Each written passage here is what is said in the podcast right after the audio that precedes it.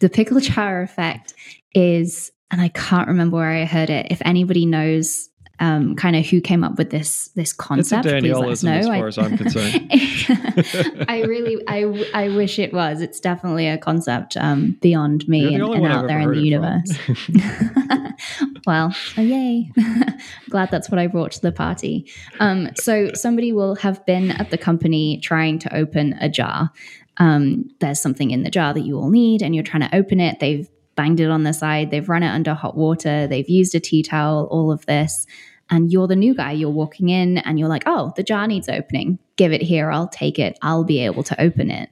So the person who's giving up the jar then is quite resentful because what are you going to try that I haven't already tried?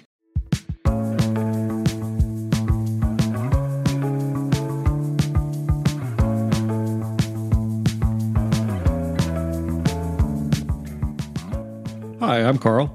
And I'm Danielle. And this is Productly Speaking. We're product managers by trade, and here we explore the world of product management, its people, and their stories. We promise to keep it entertaining, and maybe you'll learn something. Shall we give this a go? Let's do it.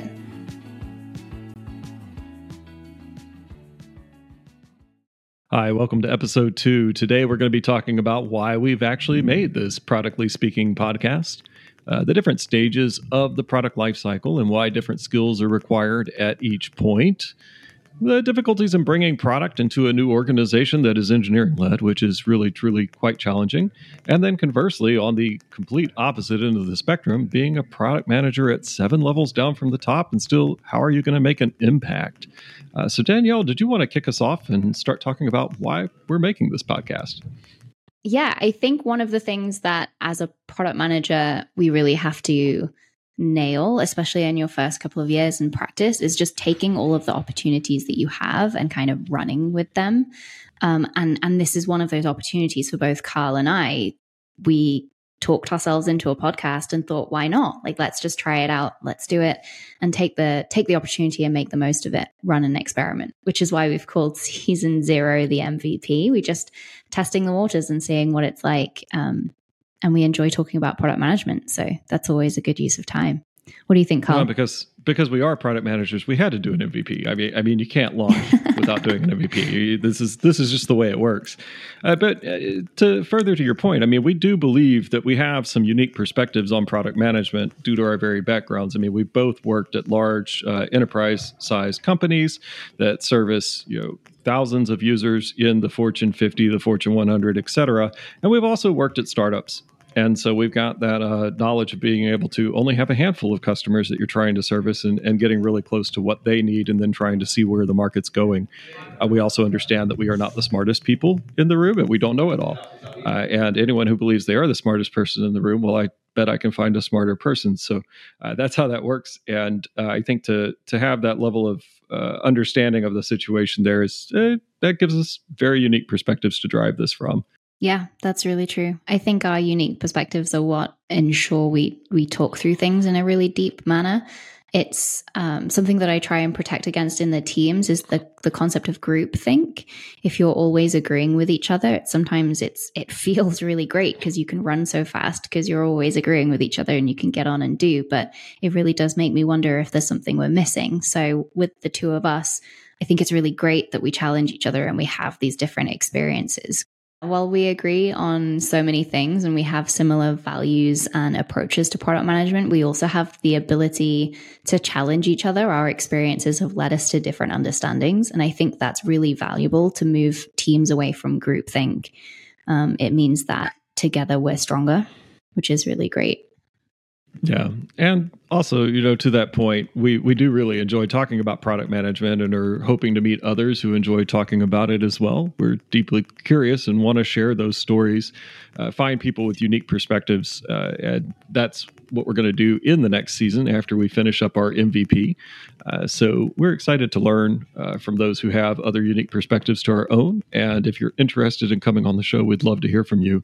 Uh, you can send us an email at hello at productlyspeaking.com and uh, we'd love to have a chat. Well, so now that we've kind of talked about why we're doing it, we've we've definitely talked about wanting to get into this whole conversation around the different stages of the product lifecycle and why different skills are required at each point. Uh, so, just really quickly, what are we talking about with the different stages of product lifecycle? Well, you've got kind of an early stage of product that spans anywhere from ideation to a minimal marketable product or an MVP, as we're doing here, minimal viable product. Um, the middle stage spans early releases to mature products, and a late stage product is one that's anywhere from late maturity to end of life. And having been really kind of on all of these spectrums, I can tell you that the challenges uh, for each of these different stages are very different. And it does take a different set of skills to handle each one of these different areas. And uh, it's one of those things that not everybody has the skills to do all three.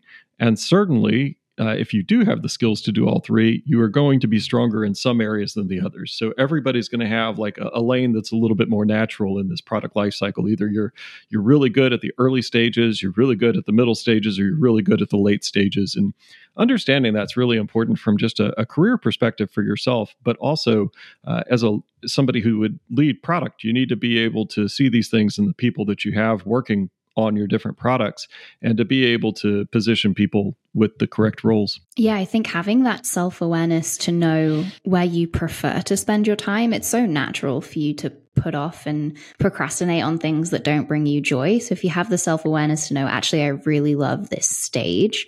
And then just try and spend your time there, try and focus your efforts there, and then know to delegate the things that you're not stronger at um, you can delegate and learn and grow your your weaknesses into strengths but also just recognizing where you get fulfillment means that you're probably going to want to focus on those areas too. And, to talk about it a little bit more i mean those early stage qualities you've got to really be very driven but also have that ability to turn an idea into reality be you know really willing to experiment with things and be uh, willing to be proven wrong because that's the beauty of an early stage product is you're going to learn how many different ways you're mm-hmm. wrong that, that that's the whole yeah. point uh, you think you're right you're going to go forward like you're right you're going to market like you're right and then the market's going to turn around and tell you nope nope nope and nope and then you're going to have to address and change course so you don't want to yeah. develop too much too fast either, uh, because you do want to do that experimentation. You want to have something that you don't mind throwing away. You don't want to get too uh, married to the product, so to say, uh, at that early stage. You want to be able to have that mindset that, okay, we're building this and we may have to completely redo it, but we think we're onto something here. Um, and then when you get past that point, you know, you get into a product that you've actually got a good user base on. Uh, you really do get into the middle stage of the product life. And that customer understanding, doing things like competitive analysis, being driven by outcomes, working with teams to get things done, working with people who work with customers, understanding a balance between new features and existing customers becomes important because at this point you've got a product that's got some traction and you're starting to actually run. And when you start to actually run, uh, now you actually have real customers to take care of, to support, to make sure that they continue to be happy with the product while you continue to still try and attract new customers into the product. And sometimes you may have to make decisions that put those at odds. Yeah, it's the um I was looking yesterday there's a TED talk called the Super Mario effect talking about how it's so normal when you're playing Super Mario to play a level and to like run, run, jump, jump, or falling down a hole and you restart the level again. And I think your ability to keep doing that and like essentially running into a brick wall until you've figured out how to smash through the brick wall is such a, to me, it feels like a very early life cycle skill, but you do need it at every step because whether it's, you know, the, the brick wall could be the fact that you're not getting traction with the customers, but the brick wall could also be internal issues, right? Like you're coming up against people who don't understand product management, or you're coming up against people who have different ideas or different methodologies. Um, and so you really just do need to have that mindset of, try it, doesn't work, start again, but just in slightly different versions of that each stage of the life cycle. Yeah, that's a that's a great um, analogy because yeah, in mm-hmm. Super Mario, you just you are constantly dying and restarting and dying and restarting, and and that's actually part of the fun of it. Uh, which is yeah, exactly. People well. love that. Yeah, right. You have to find the joy in it. People love playing Super Mario. So, what is it mm. that about Super Mario that makes you want to keep going and harness that and, and use it? Um, it is easy to get stuck in that trap, though, as a product manager, where you're like, I really like what we did, that then when you find that feedback that it wasn't the right thing, that can be tough. That that's oh, a man. that's a trap to fall into. Yeah, totally. And the I mean that's a it's a bias, right? And there's so many different types of bias. The one that I see folks fall into a lot is confirmation bias, but also survivor bias. Um, we could do a whole podcast episode on just on just those two, but survivor bias being the the customers that you have are the customers that you build for, which is great because the customers that you have continue to be happy. But what are you missing? Because they're the ones also surviving on your product. So, what are you not seeing that's out in the market that you need to go and figure out how to plug that gap or get new customers? And then confirmation bias is just believing that you're right. And therefore, all of the data that comes in, you find a way of reading it so that it supports your. Um, your idea or your your hypotheses. Um, I think both are there for a reason. Like it's good to have confirmation bias sometimes, but you do just have to have that self-awareness to say, okay, is is this data set actually proving me right or do I just want it to prove me right? Yeah, those are great topics. And uh, not to spoil things, but if you keep listening to our podcast in the next episode, we're not going to talk about all of the things that Danielle just mentioned, but we are going to continue that conversation uh, with regards to product market fit because this all kind mm-hmm. of comes together because you've got to know do you have product market fit? Are you making the right choices to get yourself there? And, and, how do you know when you're there? So we'll talk about that in the next one, but it's an absolutely very valid point. And, and then just to kind of move through what qualities are needed for the different stages in product management, you get into the late stage qualities, and, and now you're really at a point where you're just managing customer relationships. Uh, you've got a product that is hit maturity, and you've got a lot of different people that already love it. And when you get to this point, you know, we talked about how before you have to kind of manage the delta between what are your existing customers want and what do your prospects need. Now you're at a point where your existing customer base is so large that to change anything, to add anything, could cause uh, trauma for your existing mm-hmm. customer base. And so you've got to be extremely careful with what you do there. Uh, making massive changes could cause lots of headaches for your your end users, and it could, and conversely, it could cause headaches for you and the organization. Uh, so you've really, really got to think this one through, and it becomes extremely difficult to add or to change things in products in this stage. And you may have to do what's uh, actually very hard, and that's to plan for end of life, plan to sunset your product. You know, you've worked on this product for a while, you love the product, and now it's not the right product for the market, or it's time for it to be done. And you may have to actually plan that, and you may have to go all the way back to the early stage and start innovating for a product replacement. So maybe it's like, okay, well, we've done this for so many years and it was great, but it's clear that the need in the market has changed. This is no longer going to do what we need. How do we now innovate something new in that market that's going to allow us to replace this? So, but when you get into the late stage of the game, it becomes very different. Um, it's a, it's a much different challenge at that point. Yeah, definitely. Yeah, I think your um your first point of okay, you've got a whole bunch of customers that love it, but now you're scaling or you're growing, um, and you need to kind of double down on that somehow is such a dangerous at fun dangerous, but such a dangerous place to be because the people who got you where you are aren't necessarily the same people who get you where you're going. But you have to watch out for influences or original influences not becoming the reason that you're stagnating in the product. And so I think that's a really special part of kind of that later stage. When it comes to sunsetting stuff, that's such an emotional such an emotional place to be because you've got customers who love your product, right? They're there, they were using it, and there wouldn't be a reason for them to use it if they didn't need it. So, how do you kind of turn it off and take it away from them? Um, I think that communication piece is so key. Again, communication is is a key tenant in my mind of product management and being able to communicate through layers and through teams and different interfaces with customers all of this. But that sunsetting stage you really have to to nail the communication, just make sure that folks know what's coming and why. We've all been on the receiving end of a product that's changing its strategy or it's turning off or it's changing its pricing model. I know that we've we've all been through a pricing model change and that is almost sunsetting one product and leaning to another. um, or it can feel yeah. like it from the end user point of view. So having that that empathy and those communication touch points are really special. Yeah, great great example of that is when Adobe changed uh, basically all of their creative tools from individual commercial off the shelf products. You know, you buy it for say $300, $500, and I think some of it went up to 800, 1000, but you get the thing for however long the life of the product is. And even after the life of the product, if your computer still is running, well, then the product keeps running. And though you don't get updates, you can still keep using the tool that you used for so long. And they turned that into the subscription model. And that caused a lot of uh, consternation within the community because, like you said, it's basically sunsetting one type of product and bringing in another one. So, you know, everybody's used to the okay, I might buy Adobe's creative platform, but I'm only going to do it every five years because it's so expensive.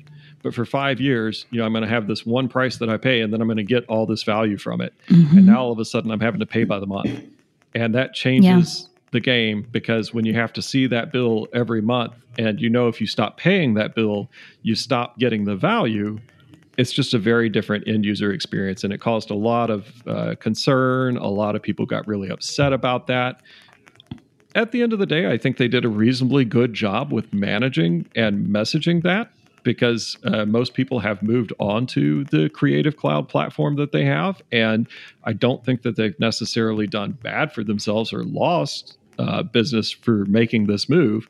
But it was definitely, there was a period of time where there was a lot of uh, angst towards Adobe for the change. And it definitely yeah. took Adobe and the customers a lot of time working through that to get to a point where Creative Cloud is the accepted default. And I say accepted because I don't think that everybody loves the subscription model for Creative Cloud, but they've come to terms with this is how this is now sold.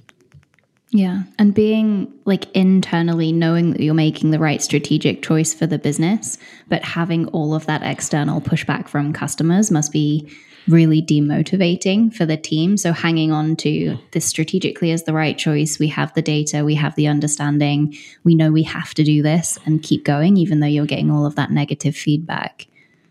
Yep.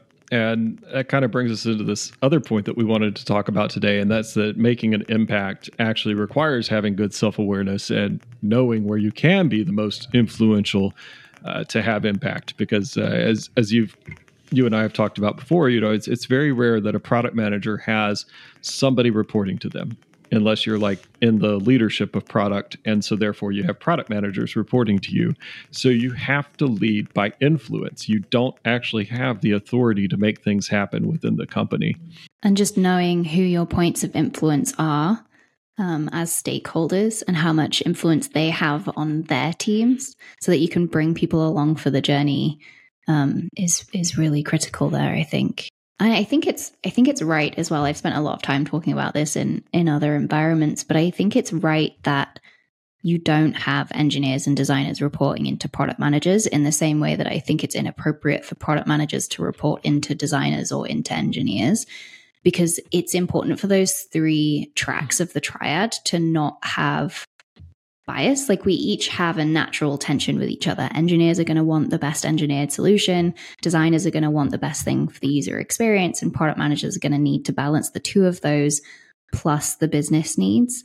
Um, and so if you have a product manager reporting into a designer, then suddenly your product manager is motivated to make decisions that benefit the design, um, or vice versa. You have product reporting to engineering, and you've got product managers making engineering biased decisions. And so, keeping everybody in their tracks is critical to stay out of some of those those traps that folks can fall into. But it does mean that you then have to lean on influence and relationship building in order to make sure that the team is working effectively, efficiently, to time, and everybody's got what they need. Um, rather than relying on those formal reporting structures.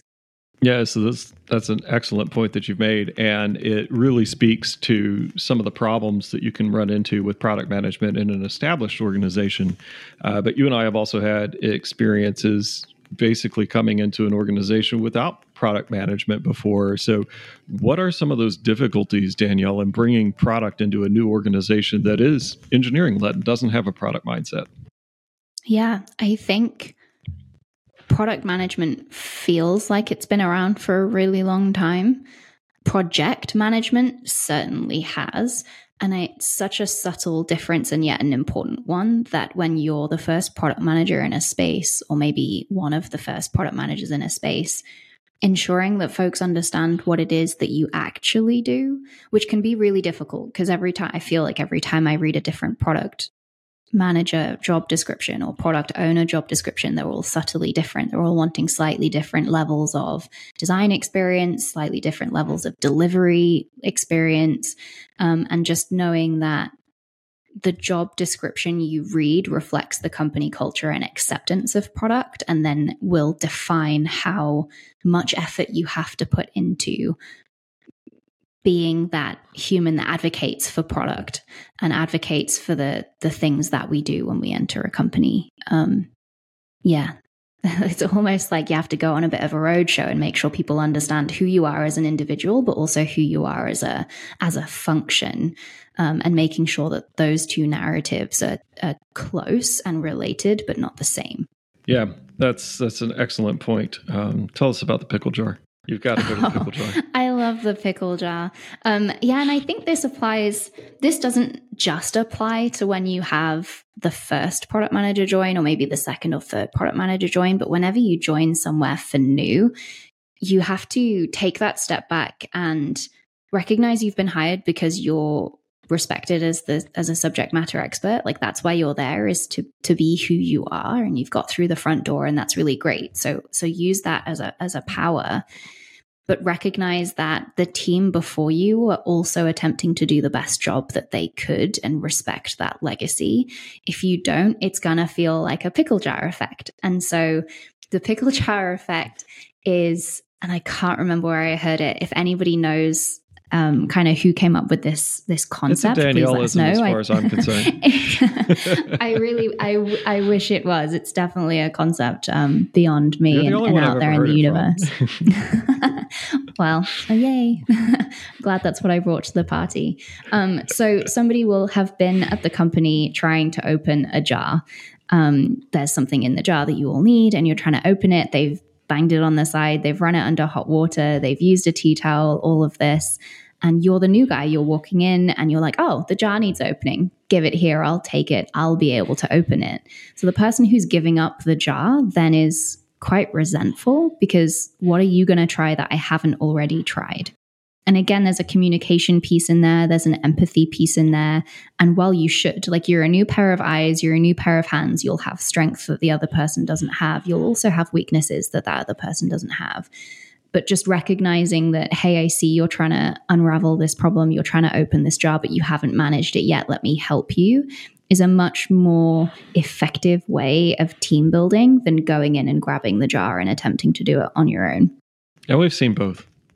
We've probably we have, done I, both. I'm yes, I'm sure I have been the person opening somebody else's pickle jar unsuccessfully. Right. This is the other thing: is the pickle jar. If it was easy to open, they'd have done it themselves. And so sometimes yep. you'll be able to open it, but most of the time it it needs several things combined, which means it needs several people combined. Yeah, and it does feel pretty bad when somebody comes in and they're like, "Oh, I can do that. Just hand me the pickle jar," mm-hmm. and then they realize that they can't. They're, they're I mean, they're, to some degree, there's a little bit of Schadenfreude's self satisfaction there when they can't open the pickle jar. but you're also just kind of like, "Well, but I tried everything."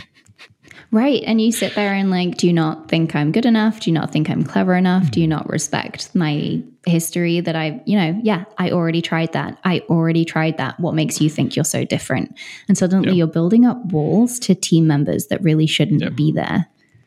So it's very much something to be aware of because it's, uh, you should absolutely hand over the pickle jar and say, please, please try. I'd love yeah. to see you try that. I'm going to sit back and watch. yeah. And who knows? Maybe and, they'll surprise you and open the pickle jar, and then you'll be like, "Wow, well, now hold on, wait a minute." yeah, and, and, and then you realize you have a that, strong team member. Yeah, hang, hanging on to that purpose as well. Like it's it's our pickle jar as a team. We all have to crack yes. this nut together. It's not my thing that I have to do on my own. So even if somebody else does manage it and they get the credit for it, well, that can be really frustrating, especially if you're you know, if you feel like you're trying to get a promotion or you're trying to move forwards in your career, it can be frustrating to see somebody else succeed where you tried and failed or tried and didn't, wasn't given the right opportunities.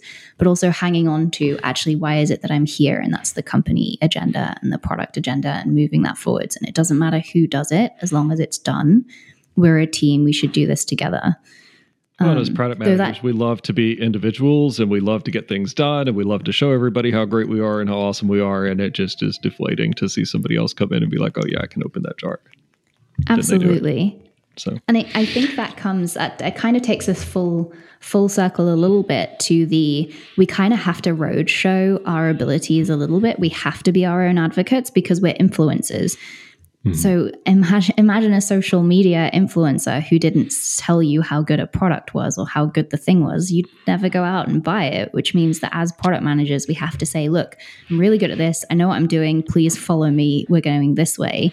Otherwise, you're or going on your a own, company that truly marketed their product and they're like, our product is the okayest thing you've ever used. that would be yeah, really difficult. I mean, fine. like you could self-deprecating humor can work in a marketing scenario, but you've actually mm-hmm. got to be really good.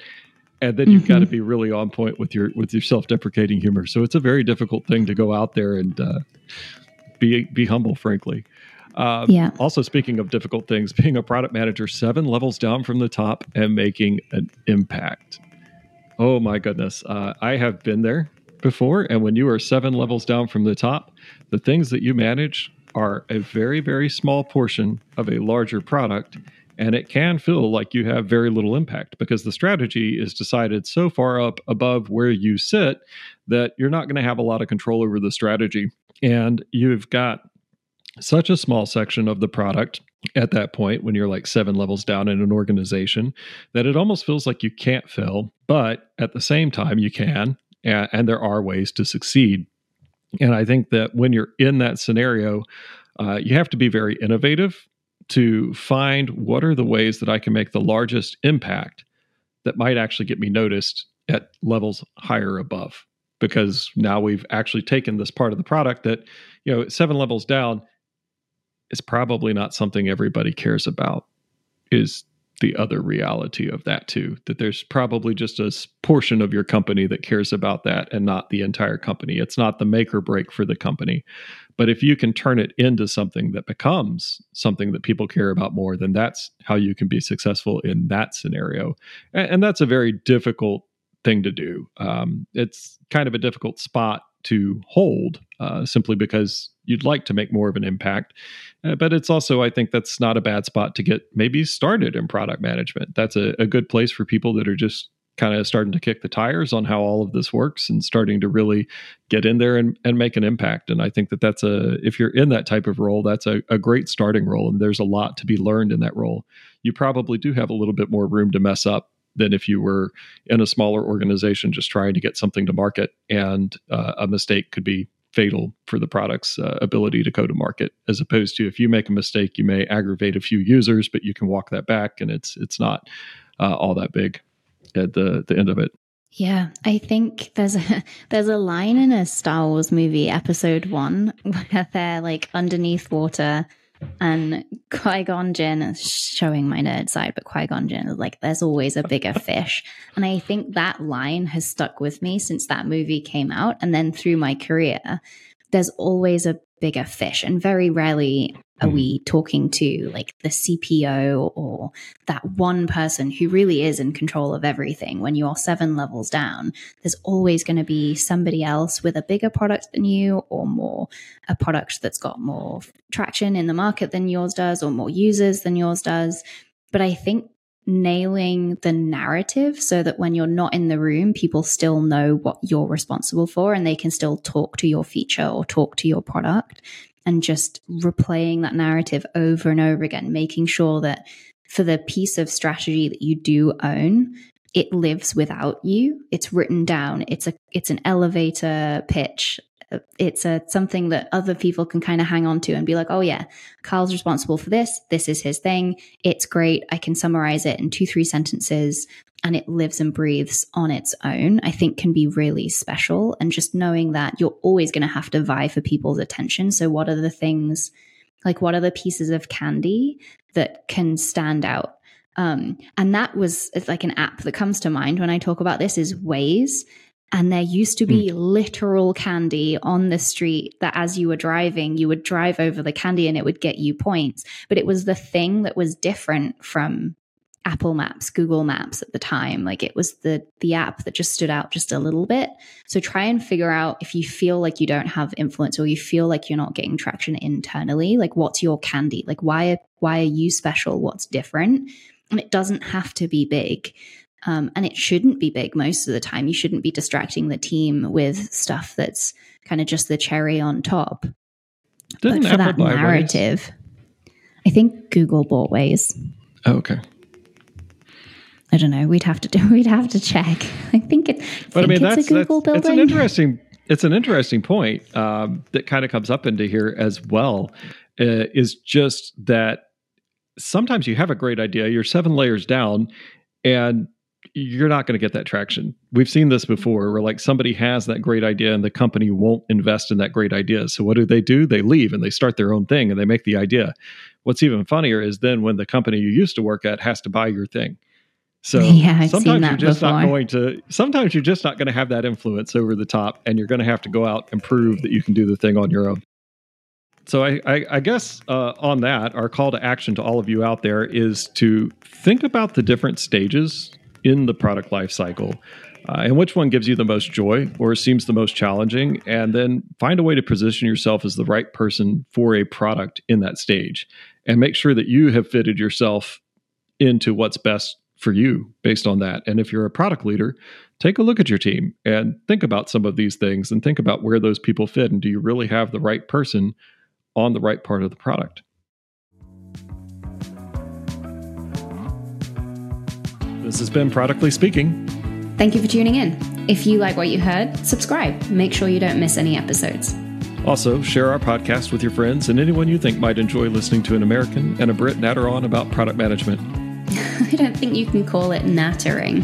Uh, I, I guess actually we did stay on topic and it's not technically nattering.